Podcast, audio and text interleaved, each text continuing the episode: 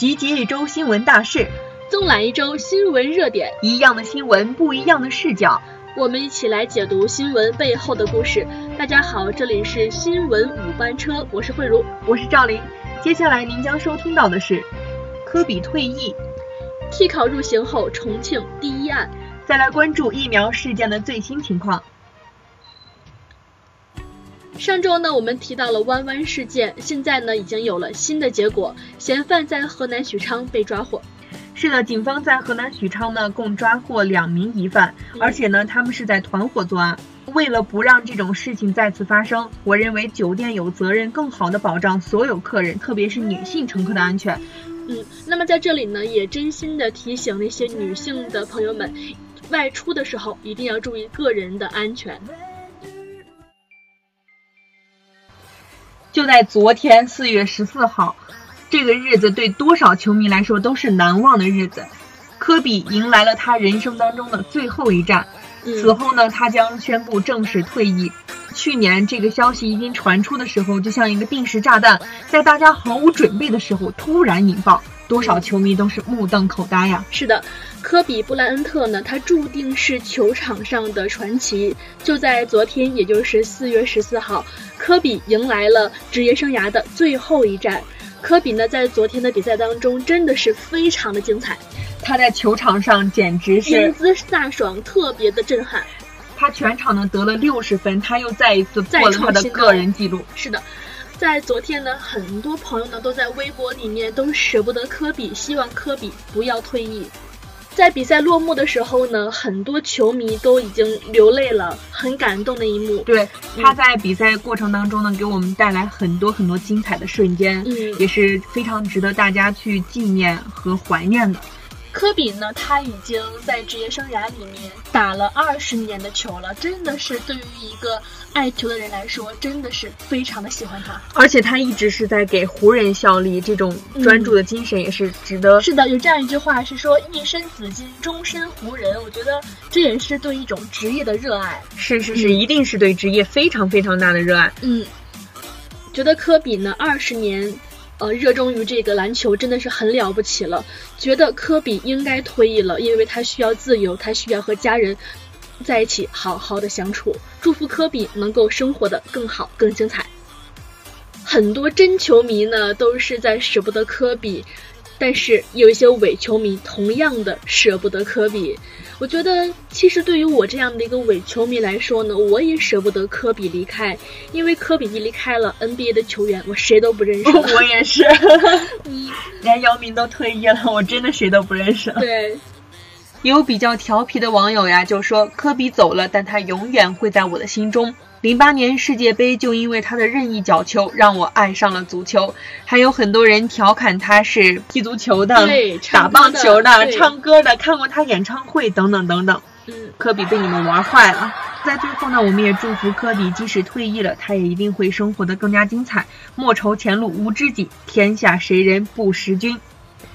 那么球场如此，科比呢在球场上的风姿也是非常的让人值得怀念的。那么在考场当中，有这样一位同学，他却选择了替考。前不久呢，是全国的成人自考政治经济学的考试时间，在重庆的某高校的考场呢，进入大门的时候，就有老师发现这个同学他是替考的。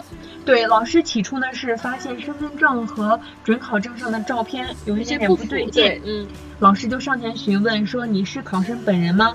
这个小姑娘就点了点头，她隐瞒了这个事实，但是她这种行为怎能瞒过老师的火眼金睛？就在考试正在进行的时候呢，老师还是觉得有一点点不太对劲，就又去上前询问这个小姑娘。最终，这个小姑娘交代了事实，她确实是给别人在替考。嗯，我们国家呢有法律规定是禁止替考的，特别是像嗯省级考试、国家级的考试是不允许替考的。就在去年十一月份的时候，实行的刑法修正案当中，已经将替考纳入了刑法当中。这两个女孩呢，虽然已经认识到了自己的错误，并也道歉，但也已经为时已晚了。对，也要接受法律的惩罚。不管是你找别人替考，还是帮别人替考，不管是对于你还是他来说，都是一个不好的现象。这种事情会被载入黑历史的。但是我们需要表扬的是我们的这个监考老师，他呢不仅有胆有识，又火眼金睛啊，来把这个事情给识破了，查得水落石出。嗯，这也体现了一个教师的职业道德。那说起道德呢，老老师呢会遵循他教书育人的职业道德。嗯，但是有一些人呢是没有道德的。就比如山东疫苗事件，我们来跟进一下山东疫苗事件的最新情况。就在昨天，李克强主持召开国务院常务会议当中，听取了对山东疫苗这个事情的最新情况汇报。会议指出，疫苗质量安全关系到人民群众，尤其是少年儿童的生命健康，是绝对绝对不能触碰的红线。就在最新情况显示呢，已经有三百五十七名的公职人员已经受到了撤职、降级处分等等等等。也希望经过这次的疫苗事件呢，我们国家的这个疫苗环境能够得到一个良好的保障，对，能够加加以改善。嗯，毕竟都是关系到儿童的事情，希望各个部门能够好好的处理这个事情。嗯，那么最后呢，也希望家长朋友呢。对于这种事情，不要再继续恐慌下去了，解决问题才是最重要的。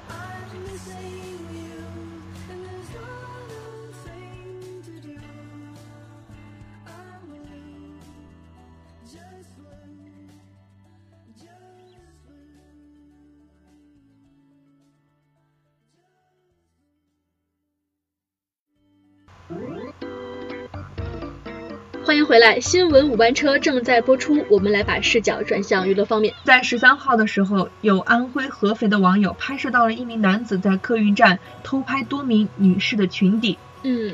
有很多人都指出，十分钟的时候他就拍摄了四五次，而且专门是以短裙的女生为对象。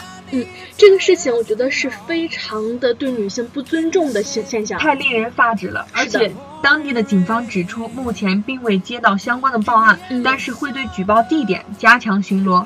如果发现有偷拍者，拘役五日的拘留。嗯，慧茹，我觉得五日有点太少了，因为因为这是对女性的隐私的极其不尊重。那么说起这个事儿呢，我也想起了前两天看的新闻，是说一个女生公司啊上厕所的时候，呃，我们卫生间呢都会有那个纸盒，是吧？对，是有纸盒。嗯，他呢上厕所的时候就翻了下纸盒，结果发现里面有针孔摄像头。天哪，那是谁放的？嗯，经过调查呢是。他们的经理，呃，姓吴的一个经理是一个男性，大概有三十四岁左右，是他放的。所以说这个事情，我觉得真的是很发指，很猥琐。你是怎么当上经理的？嗯，那么这个事情，我觉得是对女性的极其不尊重。希望各个法律部门啊，各个相关部门能够处理好这个事情，让女性在这个社会当中得到尊重。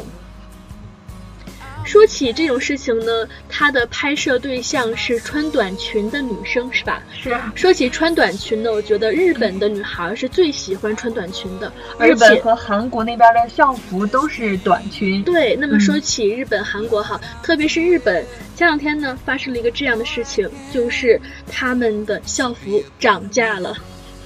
那么原因呢，就是因为中国人爱吃涮羊肉，使提供的羊毛羊数量减少。所以呢，导致了校服的成本增加。嗯，说起中国人吃涮羊肉呢，是一个很正常的事儿，因为火锅是我们几千年来的历史了。嗯。可是我们吃涮涮羊肉、涮羊肚，但是从来没有吃过涮羊毛啊。我也没有吃过。那么，嗯，就在网上呢，很多网友也表示，呵呵呵呵呵，这个黑锅我们不背。嗯。真的没想到，我们吃火锅还能间接的刺激到了日本的经济，也或许是生产校服的厂家是在炒作自己衣服羊毛含量高罢了。不过说起火锅呀，我们还得追溯到清朝年间，那个时候呢，火锅不仅在民间盛行，而且连皇帝呢都十分的喜爱吃火锅。因为火锅呢，它的营养价值是很高的，嗯，它呢可以荤素搭配，而且营养是很丰富的。特别适合冬季啊去食用，对，嗯，感觉吃完火锅特别的热，神清气爽。嗯，不过我们的火锅种类呢也是非常的多的，我们有羊肉火锅、酸菜火锅、腊肉火锅、麻辣火锅、重庆火锅、粥底火锅、菌类火锅、酸汤火锅、鱼头火锅、内蒙古火锅、鸳鸯火锅等等等等，这些锅呀我都还没有都吃遍。嗯，但是火锅呢固然是很好吃，但是现在我觉得。火锅啊，很多一些蘸料，它的价格一定会涨。为什么要涨价呀？因为呢，蒜泥狠又回来了。蒜泥狠它是形容我们中国的菜市场蒜的价格很贵，所以称之为蒜泥粉。嗯，是这样的，因为我也看一些新闻报道，是说蒜真的是涨价了。还真是在超市里面卖蒜的两个两家柜台呢，一个是二十元一斤，一个是十五元一斤，真的是好贵啊！是真的，很多很多大妈们去买菜的时候，这个蒜呀都是必不可少的提味儿。对，提味儿环节。嗯，看了看这个价钱，很犹豫，还是算了，不买了。不提味儿了，对，不提味儿了哈。嗯。有顾客表示呢，在一家小店吃饭的时候，不管是吃包子还是吃饺子，都没有免费的大蒜来提供了，是因为呢，呃，蒜价很贵了，商家说送不起了。如果你想吃，可以，可以去花钱，对，一块钱一头，嗯。不过我觉得呀，这只是一个经济循环的一个趋势罢了。等到明年的时候，这个蒜的价格一定就会再降下来。是的，来讲解一下是怎么回事哈。